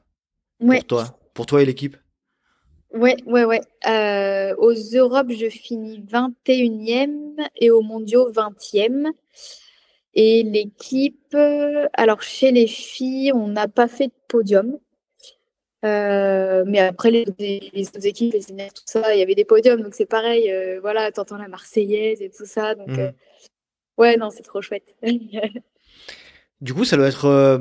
c'est un peu un roller coaster là. C'est ces périodes-là, tu, tu te retrouves sortir de l'hôpital quelques temps avant. Là, tu te retrouves. C'est tu, tu vis. tu vis des émotions absolument euh, contradictoires et contraires en Ah bah, très en, peu de temps. en quoi. deux ans de temps, euh, en deux ans de temps, c'est du tout au tout quoi. Enfin, c'est ouais, c'est une belle revanche un petit peu sur tout, tout, ce qui a pu se passer les deux années précédentes. Mais au fond de moi, je sais que mine de rien, je suis pas guérie et que il y a certains aspects qui restent compliqués. Donc, d'un côté, je suis super contente parce que bah, on touche un petit peu aux portes du haut niveau. Ça fait rêver et tout ça. Et en même temps, je suis assez lucide quand même sur le fait que, attention, attention, dans l'équipe, euh, je suis pas la seule à avoir des relations troublées à l'alimentation. Euh, donc, c'est un peu ambivalent quand même. Quoi. Tu, quand tu arrives dans ce, dans ce cercle de, de, de, de, haut niveau de compétitivité, tu, tu viens de le dire, hein, mais tu peux préciser, tu constates, clairement qu'il y a d'autres athlètes qui ont la même logique que toi, tu as eu à un moment où... Ouais. Ouais, totalement. Des filles et des garçons d'ailleurs. Hein. Ouais. Pas que des filles. Hein. Ouais, et, ça, ça, se, ça, se, concrétise comment? Comment, comment ça se traduit? Ben, c'est ce que je dis toujours. Euh, une fois qu'on est touché par l'anorexie, on les voit. On les voit, les gens qui, bah, qui souffrent de cette même pathologie mmh. ou qui ont des relations. Qui sont à risque. voilà, qui ont des relations mmh. troublées. Donc tout de suite, je voyais bien qu'il y en a certains, certaines euh, qui mangeaient pas grand-chose, euh, qui avaient tendance à enlever certaines choses, etc., etc. Et et c'était pas facile parce que moi j'étais dans une période où j'étais justement en train d'essayer de, de, me reconstruire et bah, de retourner vers une alimentation entre guillemets normale, euh, mmh. non troublée. Et ça a tendance à te refaire un peu euh, chuter et te dire ah mais peut-être que moi aussi je peux enlever ci, peut-être que moi aussi je peux enlever ça. Par effet miroir? Ouais, totalement. Mmh donc euh, donc pas évident, mais mais j'en garde quand même de très très chouettes souvenirs. Euh, j'aimerais comprendre un petit peu, bon, euh, après tu, tu, tu, partages ce que tu as envie de partager, mais au niveau de la, de la FFA, est-ce que ce sujet-là, il est, il est abordé, euh, il est absolument pas abordé euh, C'est pas un sujet où, ou même, je vais aller au-delà, est-ce qu'on, est-ce qu'il y a des, des petites phrases liées, liées au poids? Euh, J'ai pas souvenir, non. De phrases liées au poids, j'ai pas souvenir. Et le sujet, en tout cas en 2017, voilà, les années où j'étais en équipe de France,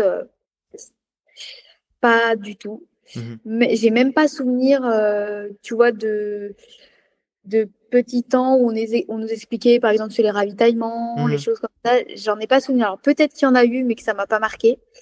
Euh, mais non, non, enfin, rien de rien euh, comme information sur ces sujets-là. Non, non, Quand, quand, tu constates autour de toi des, des copains copines de l'équipe de France euh, ou même dans ton club, hein, peut-être ça a dû être le cas aussi, euh, que, que, tu que tu aies constaté qu'il y avait des, des, des, comportements un peu euh, suspects. Euh, mm. Ça t'est arrivé de leur en parler, de leur partager ton expérience ou tu étais vraiment dans un mode au début pas, honteuse, mais peut-être tu voulais pas en parler quoi. De, de ce qui t'était arrivé. Au début, pas trop, parce que si, c'était c'était beaucoup ça, beaucoup de, de honte, de culpabilité. Et puis de me dire, mais enfin, qu'est-ce que tu veux que j'aille lui dire alors que moi-même, euh, je mmh suis dans, dans cette euh, pathologie. Et puis petit à petit, au fur et à mesure où voilà, j'ai quand même avancé et progressé, bah déjà j'en ai parlé un petit peu plus, euh, bah, je me souviens sur les réseaux. et puis j'avais de moins en moins honte à en parler aux gens en fait. Je me souviens au lycée, pareil bah voilà, j'expliquais le pourquoi du comment j'avais été absente pendant six, pendant six mois, le pourquoi du comment j'avais redoublé ma première. Euh, voilà, pour moi, c'était plus un sujet. Tu as hein. commencé à assumer à quel âge? Ouais. Ben, à la, fin du lycée et l'entrée euh, en études supérieures, quoi. Ça fait partie de mon histoire et puis, puis c'est comme ça, quoi. Tu sais, tu sais euh, ce qui t'a fait basculer d'un état d'esprit à l'autre? Non, c'est pas tellement. Je pense que bon, j'ai le, fait d'avancer et de me dire que bah, ça va aller maintenant. Et puis, euh, et puis de me dire aussi que peut-être ça peut aider certaines personnes de, bah, de se dire que c'est possible en fait de, de s'en sortir, c'est possible d'aller mieux et, et c'est pas une fatalité. Donc je me suis dit bah pourquoi pas en parler et, puis si ça peut aider, bah tant mieux.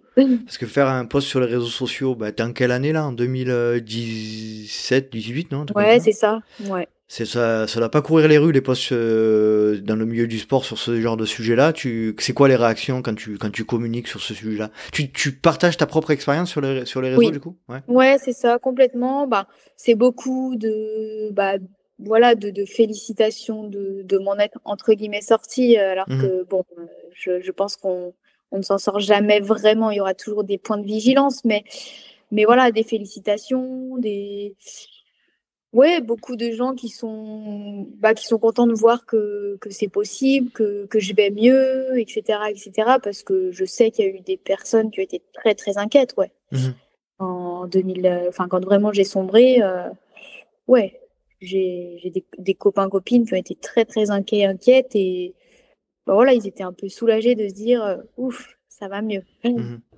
tu te sentais euh, comment dire, chargé d'une mission de, de, de, communiquer sur ce point de vue-là? T'avais, parce qu'on a bien compris quand même que t'es quand même quelqu'un qui a tendance à, à penser aux autres de par ton éducation, à essayer de soutenir mhm. les autres et tout. Je pense que c'est aussi lié à bah, ce qui t'a, ce qui t'a oui, amené à, à communiquer de cette manière. Oui, oui, oui, complètement. Et bah ouais, je me suis toujours dit pourquoi le garder pour toi. Déjà, le fait d'en parler, euh, bah, ça fait du bien, de ne pas garder les choses euh, pour soi. Et puis, euh, je me suis dit au début, bah, mes copains, copines qui comprenaient pas au final ce qui se passait, bah, peut-être si j'explique, peut-être qu'ils vont comprendre un peu mieux ce que c'est et ce que je peux vivre. Alors, même si quand on le vit pas, on comprend pas, hein, mais, mmh. mais voilà, le fait de lire certaines phrases, de dire, OK, elle vit ça, OK, ça se passe comme ça pour elle, etc. Et puis pour les gens que je connaissais pas, et eh ben de me dire euh, bah, s'ils ont dans leur entourage ou si eux-mêmes ils souffrent de cette pathologie, bah voilà, voir que que c'est possible et qu'on peut euh, peut redevenir épanoui dans sa vie et donc euh, j'ai toujours un peu cette cette idée de, de, transmettre et de montrer que bah, qu'on peut s'en sortir quoi. Mmh. du coup, par rapport à cette notion de transmettre et de et, d'aider les autres. Euh, tu, tu, nous as dit tout à l'heure que tu suis une formation APA, activité physique adaptée. Est-ce que tu peux nous expliquer pourquoi tu... Bon, j'imagine que c'est lié à, ton historique personnel familial aussi, mais pourquoi tu choisis cette formation et, euh, et comment ça se passe dans les années qui suivent sur ce point de vue-là? Ouais.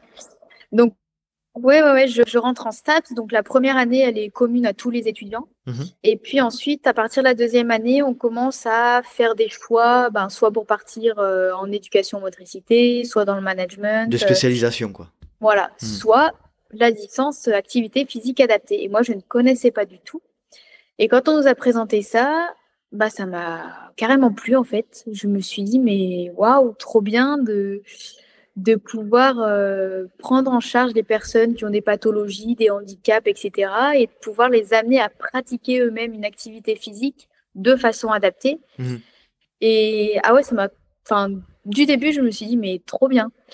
Donc au final, je suis pas partie euh, en éducation motricité, mais je suis partie en APA. Donc euh, j'ai fait ma licence activité physique adaptée et j'ai été diplômée en 2020 du coup. Qu'est-ce que c'est pour toi aujourd'hui la vie professionnelle en tant qu'éducatrice sportive à pas? Ouais. Euh, alors j'ai débuté au début en centre euh, hospitalier dans le service de rééducation. J'ai fait un petit peu d'EHPAD aussi. Et puis assez rapidement, euh, bah, je trouvais que c'était quand même beaucoup la routine, quoi, l'EHPAD, mmh. voilà. Et puis donc du coup j'ai créé mon auto-entreprise et j'ai pris en charge donc sur le Rouennais au début, avant de déménager cet été, mais euh, une association euh, sport et cancer mhm. où euh, je prenais en charge du coup les patients dès le début des traitements. aussi des projets en lien avec le diabète, des projets en lien avec les femmes enceintes en postpartum, le surpoids et l'obésité de l'enfant. Enfin voilà, du coup, ça me permet de toucher plein de publics différents et sur plein d'activités euh, physiques différentes aussi. Donc aujourd'hui, bah voilà, on a déménagé cet été euh, du côté du lac du Bourget, mais pareil, j'ai relancé mon activité qui se remet en place petit à petit. Euh, bah, toujours à peu près pareil. voilà, je vais avoir un groupe de femmes enceintes, un groupe de femmes en postpartum, un groupe d'enfants en situation de surpoids. J'ai un groupe de personnes en situation de handicap mental voilà, plein de, publics différents.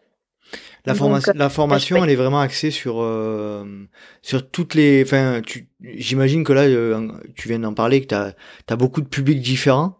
comment comment tu t'es formé? Comment on vous forme à, toutes ces mmh. pathologies là Est-ce qu'il y a des spécialisations Ouais.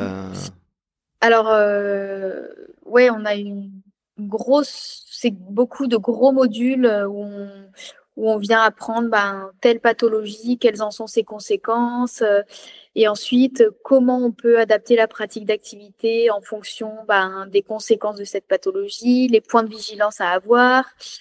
Euh, et puis on pratique aussi de façon adaptée. Donc moi je me souviens, on a fait euh, du basket fauteuil, mmh du rugby fauteuil. voilà, on essaye de se mettre vraiment dans la peau des personnes qui peuvent souffrir de, de telle ou telle pathologie. Euh, donc, euh, ouais, on a une, un, de grosses, enfin, de grosses, de bonnes bases de connaissances sur euh, tout un panel de pathologies. Et ensuite, eh ben, comment on adapte la pratique d'activité physique à ces pathologies-là. Qu'est-ce que ça t'apporte, toi, en tant que personne, ce, ce métier-là Moi, enfin, moi, je, ouais, je suis très, moi, je suis vraiment épanouie dans ce que je fais et j'adore euh, bah, accompagner ces personnes qui, parfois, ça fait des années qu'elles n'ont pas bougé de leur fauteuil. Mmh et euh, de se dire, ben là, elle va pouvoir euh, ne serait-ce que ressortir le long de sa rue, on va marcher une minute, mais ça faisait dix ans que la personne n'avait plus fait ça parce qu'elle ne pouvait plus. Enfin voilà, là j'ai l'exemple, je prends en charge un monsieur à domicile et un monsieur avec un diabète euh, très très sévère, euh, obésité très très sévère. Et euh, au début, j'y allais, on faisait 10 minutes, un quart d'heure de séance. Il ne pouvait pas faire plus. Mmh et aujourd'hui, on arrive tout doucement à faire 45 minutes de séance d'affilée. Et ben voilà, c'est trop bien. Et puis lui, il se sent mieux. Quand il va faire ses courses, il, il peine moins à faire ses courses. Donc en fait, c'est aussi tous les retours qu'on a euh, des gens qui, dans leur quotidien, ils se disent, bah là, quand même, c'est plus facile de faire les gestes du quotidien, etc., etc. Donc euh, ouais, non, c'est beaucoup beaucoup d'apprentissage et puis de ouais d'humilité par rapport à ces personnes. Euh. non, je suis ouais très très très très chouette. Bah, tu peux être fier. En tout cas, c'est un super métier. J'en profite aussi pour, pour en placer une pour Virginie, hein, qui, est, qui est également infirmière libérale à domicile. Et je sais que le travail que vous faites, il est, euh, il est spécial, il, est, euh, il demande beaucoup de dévotion et beaucoup de patience. beaucoup de... Ça demande du temps, mm. ça demande. Bah voilà, des fois, finalement, on va peut-être même pas tant pratiquer que ça, mais en fait, la personne avait besoin de parler, alors on va beaucoup mm-hmm. parler et puis on va faire quelques exercices. Mais, mais c'est vrai que, euh, ouais, c'est vraiment de l'humain, quoi. C'est de l'humain. C'est cool. Bravo en tout cas. Euh, pour en revenir sur ta sur ta hum, pratique du trail aujourd'hui, parce que tu, on l'a dit tout à l'heure, hein, tu as, mm. as, fait une belle performance sur la VVX, etc. Est-ce que tu peux nous dire un petit peu comment tu pratiques aujourd'hui? Mm. euh, J'imagine que c'est que trail toi aujourd'hui. Oui, euh... ouais. oui, oui, maintenant je fais voilà essentiellement du trail, euh, bon, parce que j'adore ça. J'adore être dans les chemins. Mais euh, bah, très progressivement, j'ai commencé à allonger les distances, je dirais, en 2019. Et puis ensuite, à la suite du Covid, ouais, c'est ça. Euh, très, très progressivement, bah, passer sur des 20, 30, 40 bornes. Euh, et puis cette année, du coup, le 80 de la VVX, ouais, au mois de mai. Mmh c'est vrai que j'adore, euh, j'adore quand c'est long. Et en même temps, Faire que du, très long, euh, non. En tout cas, pas pour l'instant, parce que je suis encore jeune et que j'aime aussi bien, des fois, aller me faire un peu péter le caisson euh, sur des formats courts.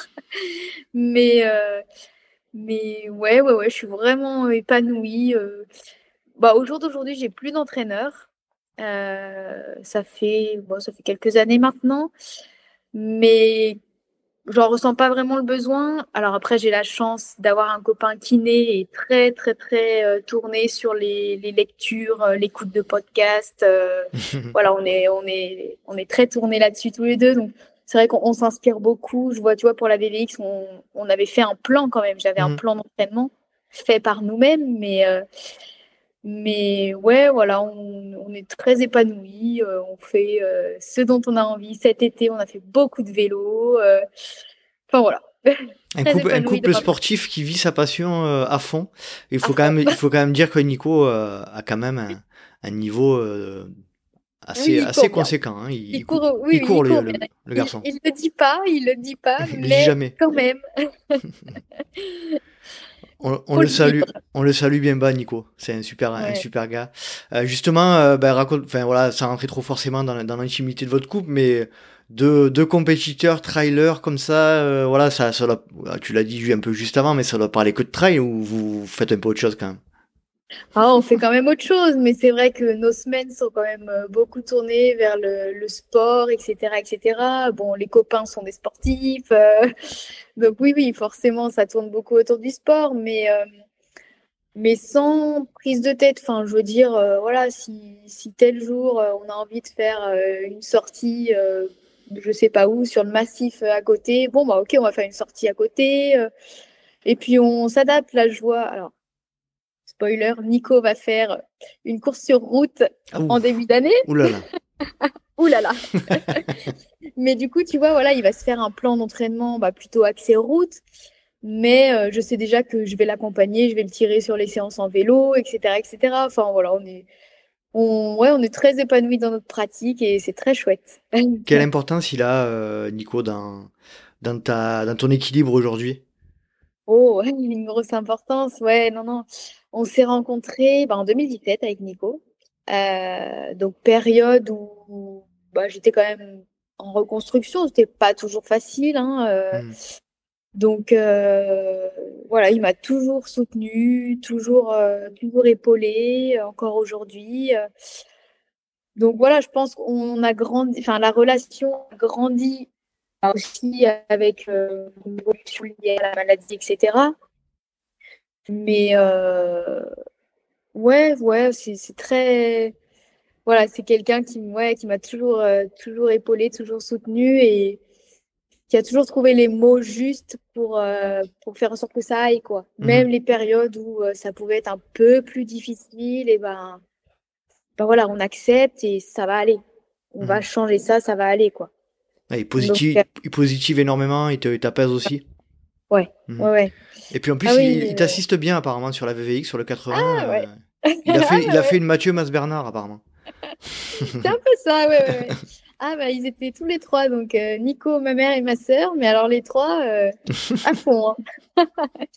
non, non, c'était la première fois d'ailleurs qu'on on faisait de l'assistance, puisque au final, avant, j'avais jamais fait du très long, donc mhm. j'avais pas eu besoin d'assistance. Mais non, c'est une chouette expérience, ouais. ouais, Ça va pas, hein, le, le, fait d'être assisté. Et, moi, c'est pour ah ça que ça me, ça me, fait vraiment plaisir de mettre en avant aussi, euh, ben encore une fois, le, euh, euh, cette, cette, cette, relation que tu peux créer dans le cadre d'un d'une assistance en ultra ou en trail parce que euh, c'est des moments que tu vis. ah, c'est des moments. ah ouais, ouais, non, c'est génial. Et puis, je vois, je, je, je sais pas, c'était au 50, 60e j'ai eu un, un, moment de un peu moins bien et où je me disais, bon, allez, dans 5 km, tu les retrouves, euh, c'est bon, c'est pas long. Enfin voilà, ça te, ça te pousse à repositiver et, et à avancer. Donc, euh, non, non, trop chouette. Ouais. et euh, comment tu vois le, ta, ta poursuite de, de l'activité là? Tu, tu, tu, te vois continuer à, à, à, allonger un peu les distances ou, ou pas? Allonger, pas forcément. Là, pour 2024, le planning est déjà un petit peu fait. Euh, et je vais faire un format euh, pareil, euh, une, 75 km, bah, d'ailleurs au Saint-Jacques. Ah oui, on, va, avoir l'occasion de passer encore un week-end ensemble, Anaïs, hein, désolé. non. non, non, non. Voilà, Donc, le, 75 du Saint-Jacques. C'est ça. Sur les terres. L'objectif de l'été, ouais. sur les terres que je connais très très bien. et ben nous on connaît pas du tout. vous allez voir, ça va être c'est super, super. ça va être un super moment. Donc pas, pas pas trop allongé forcément pour l'instant, même si ça me fait envie d'aller titiller la barre des 100 km, etc. Mais voilà, déjà faire quelques expériences sur euh, du 60-80 et, et puis ensuite, euh, pourquoi pas dans quelques années, basculer sur du un peu plus long. Euh, voilà, mais mmh ouais. Aujourd'hui, tu, tu, estimes, euh, alors tu l'as dit tout à l'heure, on n'est jamais vraiment guéri de, de cette maladie-là, mais tu estimes que tu as atteint un équilibre de vie euh, qui te permet de te dire, euh, voilà, je connais, alors je parle un peu pour toi, tu m'excuses, je connais, je connais, je connais les risques, je connais un petit peu, je commence à mieux me connaître et à, à appréhender un petit peu les risques. Oui, oui, complètement, oui, oui. Bah, c'est sûr qu'au bout d'un moment, tu, tu détectes tout de suite les, les signaux qui peuvent te, te montrer que attention, vigilance. Mhm. Là, tu as tendance à rebasculer un peu dans des, dans des restrictions ou du contrôle, ou voilà, des, des comportements euh, un petit peu euh, compliqués. Euh, donc, c'est sûr que moi, enfin, ouais, moi, je pense que j'aurai toujours des, des, certaines difficultés, certaines appréhensions par rapport à certains aliments même si aujourd'hui ça va quand même beaucoup mieux, beaucoup mieux, beaucoup mieux. Euh, mais voilà, il faudra toujours que j'ai ces, ces, points de vigilance, euh, les périodes euh, où ça va un peu moins bien. Bah, certains, ça va être la cigarette, bah, moi, ça va se répercuter sur mmh l'alimentation. Mmh voilà. Donc, c'est des, des, points de vigilance qu'il faut que j'ai, j'en ai conscience. Mon entourage en a conscience aussi. Nico, il est là pour te le faire de temps en temps, tirer la sonnette d'alarme quand il constate des choses ou? Oui, oui, oui, bien sûr, ouais. Mais même moi-même, en fait. Mmh mmh moi-même, je m'en rends compte et, et tout de suite, je me dis, attention, va pas plus loin. Mmh et puis au final, euh, ça rebascule dans le positif assez rapidement. Mais, mais oui, oui, c'est des, voilà, c'est des choses sur lesquelles il faut toujours en avoir conscience et être vigilante même s'il faut pas non plus penser que à ça et il faut vivre quoi. Après, euh, je pense que c'est important aussi de mettre en avant que bah, c'est une maladie et que euh, c'est pas zéro ou un, c'est pas je suis malade, je suis pas malade, c'est que c'est euh, c'est quelque chose qui est sous-jacent, hein, un peu comme les dépressions, comme les voilà, et, et, il faut il faut être conscient que c'est bah, qu'on est qu'on est parfois, parfois ça peut revenir et il faut être, ça, voilà, selon les périodes de la vie, les périodes où il y a des chamboulements personnels, professionnels bon, bah, le moral va un peu moins bien, et bah, ça va se répercuter sur l'alimentation. Mais après, j'ai envie de dire, euh, le jour où bah, le, moral va aller mieux, et bah, ça ira mieux. Mmh donc, euh, donc, non, non. Euh, enfin, voilà, aujourd'hui, je vais quand même beaucoup mieux. Il y a, je me pose quand même beaucoup moins de questions quant à l'alimentation. Et ça, il n'y a pas photo, c'est quand même vraiment bien. ah, puis surtout, tu as t'as le entre, entre, guillemets le courage et la, enfin le, le, recul pour en parler euh, au podcast, euh, sachant que bah, il va être quand même un peu écouté, hein, même si c'est pas voilà, c'est pas RTL ou, ou, RMC, mais euh, il va être un peu quand écouté. Même, hein. et, et c'est tout à ton honneur d'en parler. Oui, oui, oui. Bah, c'est sûr qu'il y a quelques années, je pense pas que j'aurais été capable d'en parler comme ça. Mmh parce que c'était encore trop frais, parce qu'il y avait encore des points de, de difficultés ou je ne sais quoi. Mais c'est vrai que maintenant, bah, ça va faire dix ans, mine de rien, hein, que, que j'ai sombré dans l'anorexie. Donc, euh, il y a eu du chemin de parcouru depuis. Et, et puis voilà, maintenant, j'ai plus honte d'en parler. Et, et puis, comme je te disais tout à l'heure, si ça peut aider certaines personnes, et eh ben, tant mieux, quoi. Est-ce que, euh, c'est une question qui me vient là, euh, est-ce que le, le fait que le trail, le trail long et, l'ultra trail soit quand même un sport qui, euh, qui, donne la part belle à, la nutrition, à l'hydratation, c'est quelque chose qui toi te, te perturbe, pourrait t'handicaper éventuellement vu ton histoire? Oui, oui, oui, je vais pas le cacher, oui. notamment il y a quelques années, au, début où je commençais à faire un petit peu des, des enfin les, les, formats où il faut se ravitailler. Il faut commencer, à, il faut commencer à bouffer un peu, ouais. Et là, au début, c'était impossible. Impossible. Donc en fait, je courais, mais je ne me ravitaillais pas. Mmh. Donc euh, bah, des fois, je finissais, mais j'étais complètement à la ramasse, j'en pouvais plus. Et puis petit à petit, quand même, j'ai bien pris conscience que bah, il allait falloir euh, mettre du carburant, sinon ça allait pas pouvoir durer comme ça. Et puis comme je suis quand même passionnée et que j'aime être dehors, bah, bah voilà, j'ai fait ce qu'il fallait pour. Même si euh, au début, bah, je mangeais, je mangeais des choses, mais c'était quand même pas conséquent et pas ça suffisant. ne couvrait pas. Voilà, mmh. ça c'était pas suffisant. Mais petit à petit, bah pareil, voilà, j'ai fait mon chemin, j'ai testé euh, certaines choses, ça me convient, ça me convient pas, j'en ai testé d'autres, ça me convient, ça me convient pas. voilà, j'ai fait mon petit bonhomme de chemin et maintenant j'arrive à, à, me ravitailler totalement correctement, j'ai envie de mmh dire. Donc, donc voilà, aujourd'hui, non, ça va quand même beaucoup mieux de ce côté-là aussi. Ouais. Ouais, Très bien. Qu'est-ce que tu qu'est-ce que tu donnerais comme conseil à, à celles et ceux qui, qui, nous écoutent et qui se poseraient des questions sur ce sujet-là? Euh, Clairement, comme tu l'as dit tout à l'heure, il y a, je pense qu'il y a quand même, on voit autour de nous des comportements euh, qui sont un peu euh, à risque. Qu'est-ce que tu pourrais leur donner comme conseil, toi, vu ton expérience? Ouais, comme conseil, c'est compliqué parce que c'est quand même l'alimentation, c'est quand même très personnel, quoi. C'est mmh. très très personnel. Mais j'ai envie de dire, alors que ce soit une personne elle-même ou qui se pose des questions pour quelqu'un de l'entourage, ben voilà, se dire euh, que si vraiment on en ressent le besoin, il faut se faire aider, il faut faire appel à quelqu'un. Euh, bah, ça peut être déjà son médecin traitant, mmh lui en parler, euh, voilà, lui, lui, dire ben là, j'ai l'impression quand même que au niveau de l'alimentation, j'ai un peu des relations troublées, je me pose des questions sur ce que je mange, j'ai tendance à, à éviter certains aliments voilà, déjà, j'ai envie de dire déjà le médecin traitant.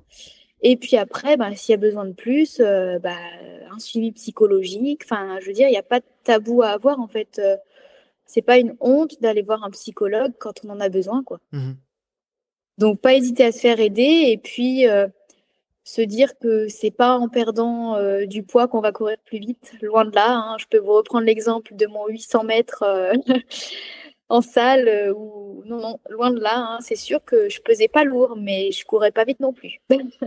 C'est sûr. donc, euh, donc non, non, il faut vraiment être vigilant et et puis l'alimentation, ça doit rester un plaisir aussi, quoi. Euh, oui, ne pas faire d'excès, mais en fait, ne pas faire d'excès ni dans un sens ni dans l'autre.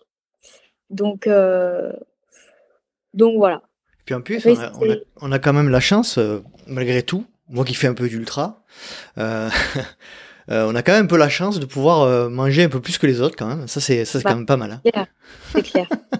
ah non non c'est clair. Ouais, il faut il faut pas il faut pas se priver, il faut pas se prendre la tête quoi. Enfin que dans dans, dans les périodes voilà pré-compétitives, bah voilà on fasse un petit peu attention. Il y en a qui vont qui vont diminuer un petit peu certaines choses, des fois l'alcool et tout ça. Oui, bien sûr, voilà, pour pas risquer d'avoir des, des, problèmes intestinaux pendant la mmh course, d'accord. Mais après, au quotidien, faut pas se prendre la tête, quoi. Enfin, faut vivre, hein, on n'a qu'une vie, donc euh, l'alimentation, ça doit rester du plaisir, c'est sûr.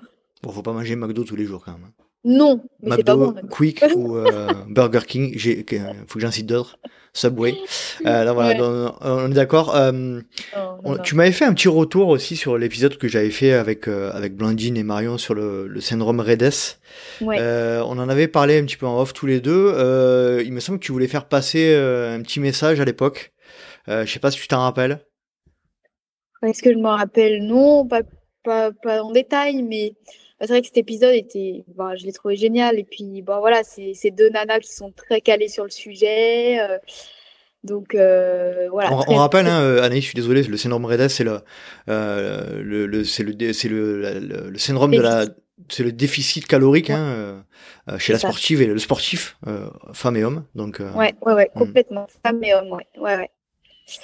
Mais bah, c'est sûr que ça, c'est pareil, il faut être vigilant parce que notamment dans notre sport où on fait du long, où on a tendance à, bah voilà, à mine de rien, à brûler énormément de calories dans notre pratique, et ben ensuite apporter les apports euh, nécessaires et suffisants, c'est pas toujours facile et, et, il faut être vigilant parce que les conséquences d'un REDES, euh, c'est pas anodin non plus, quoi.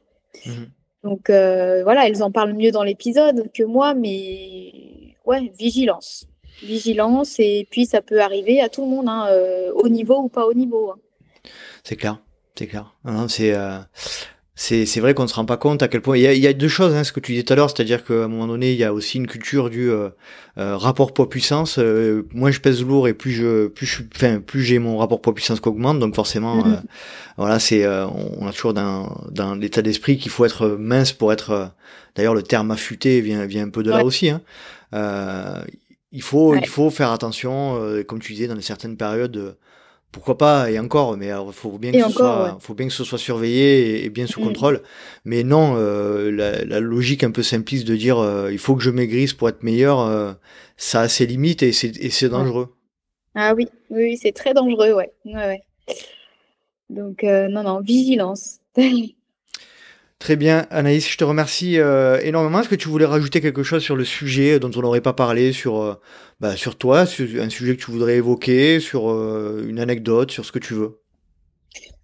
Bah écoute, euh, non, je crois qu'on a fait le tour. Hein. Merci à toi de m'avoir permis de, partager cette expérience et, voilà, qui, je l'espère, pourra euh, peut-être aider certaines personnes qui, souffrent ou ont souffert de, de ces troubles-là.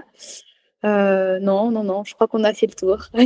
Le l'épisode encore une fois c'est euh, c'était vraiment un partage d'expérience de quelqu'un qui a vécu cette situation euh, dramatique hein. Euh, on peut dire que tu reviens de loin tu as été courageuse tu as été t'as fait ce qu'il fallait pour en sortir et puis tu es encore plus courageuse aujourd'hui de prendre la parole aussi simplement et aussi aussi humblement que, que ce que tu fais et je pense j'en suis sûr que ce que tu ce que tu partages là ben, va aider beaucoup de au, moins, va, va bah, faire réfléchir. Va faire réfléchir et. Euh, ça, ouais, ouais, ouais, si ça peut. Voilà, que les, que les personnes en aient conscience, de se dire que bah, ça arrive à tout le monde, quoi, de, de, de sombrer, euh, même sans parler d'anorexie, mais dans des, des, relations troublées à l'alimentation, bah, ça arrive à tout le monde.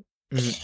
Donc, euh, ouais. Soigner son alimentation, c'est bien, mais que ça devienne une. Une, une, obsession, une obsession, une contrainte, c'est, c'est, voilà, il y a un juste milieu à trouver, je pense. Complètement. Ouais, complètement. Anaïs, je te remercie énormément euh, pour tout, pour euh, bah, les moments qu'on passe ensemble, parce que tu es vraiment une, une, belle personne. Euh, je salue bah, également Nico, euh, qui est vraiment un chouette type et un, un, un, super garçon. Et, et, merci pour votre soutien dans, dans le cadre des Patreons. Et, bah, merci à toi. Et puis on se retrouve bientôt au Trail de Saint-Jacques. voilà, tu vas, tu vas t'éclater, tu vois. Ouais, ouais, ouais, non, non, grand merci à toi, bah voilà, pour tout ce que tu proposes, tout le contenu très très chouette et inspirant. Et puis bah, toutes les discussions qu'on peut avoir aussi euh, en off euh, via les Patreons ou même que entre nous. Euh. non, non, grand merci. Allez, super. Merci beaucoup. Merci pour toi, Anaïs. Et puis à très vite. À bientôt. Salut, bye bye. Et voilà, cet épisode est à présent terminé. J'espère que vous avez apprécié cette conversation avec Anaïs Daché, que je remercie énormément pour la transparence qu'elle a, qu'elle a mis dans, cette, dans cet épisode et dans cet échange. Euh, n'hésitez pas à nous contacter si vous vous retrouvez dans ce cas-là, si vous pensez que vous êtes dans cette situation-là pour que l'on vous aiguille. Et puis je, je vous laisse quelques, quelques liens utiles dans, euh, dans la description de l'épisode pour que éventuellement vous puissiez vous renseigner.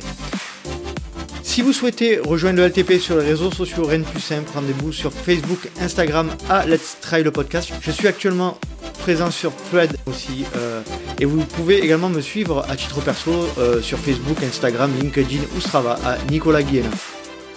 Si vous souhaitez aider le LTP, rien de plus simple, rendez-vous euh, sur les plateformes Apple Podcast ou Spotify, vous y mettez 5 étoiles, pas moins, ça sert à rien, et un petit commentaire.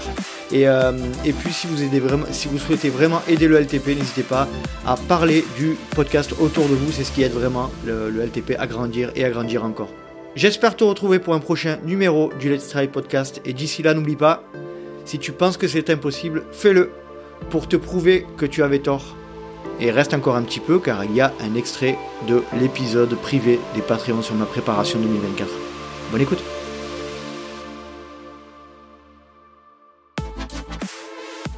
Et donc là si on compare les SV1 et SV2, l'année dernière sur le test à plat j'avais un SV1 à 172, un SV2 à 183.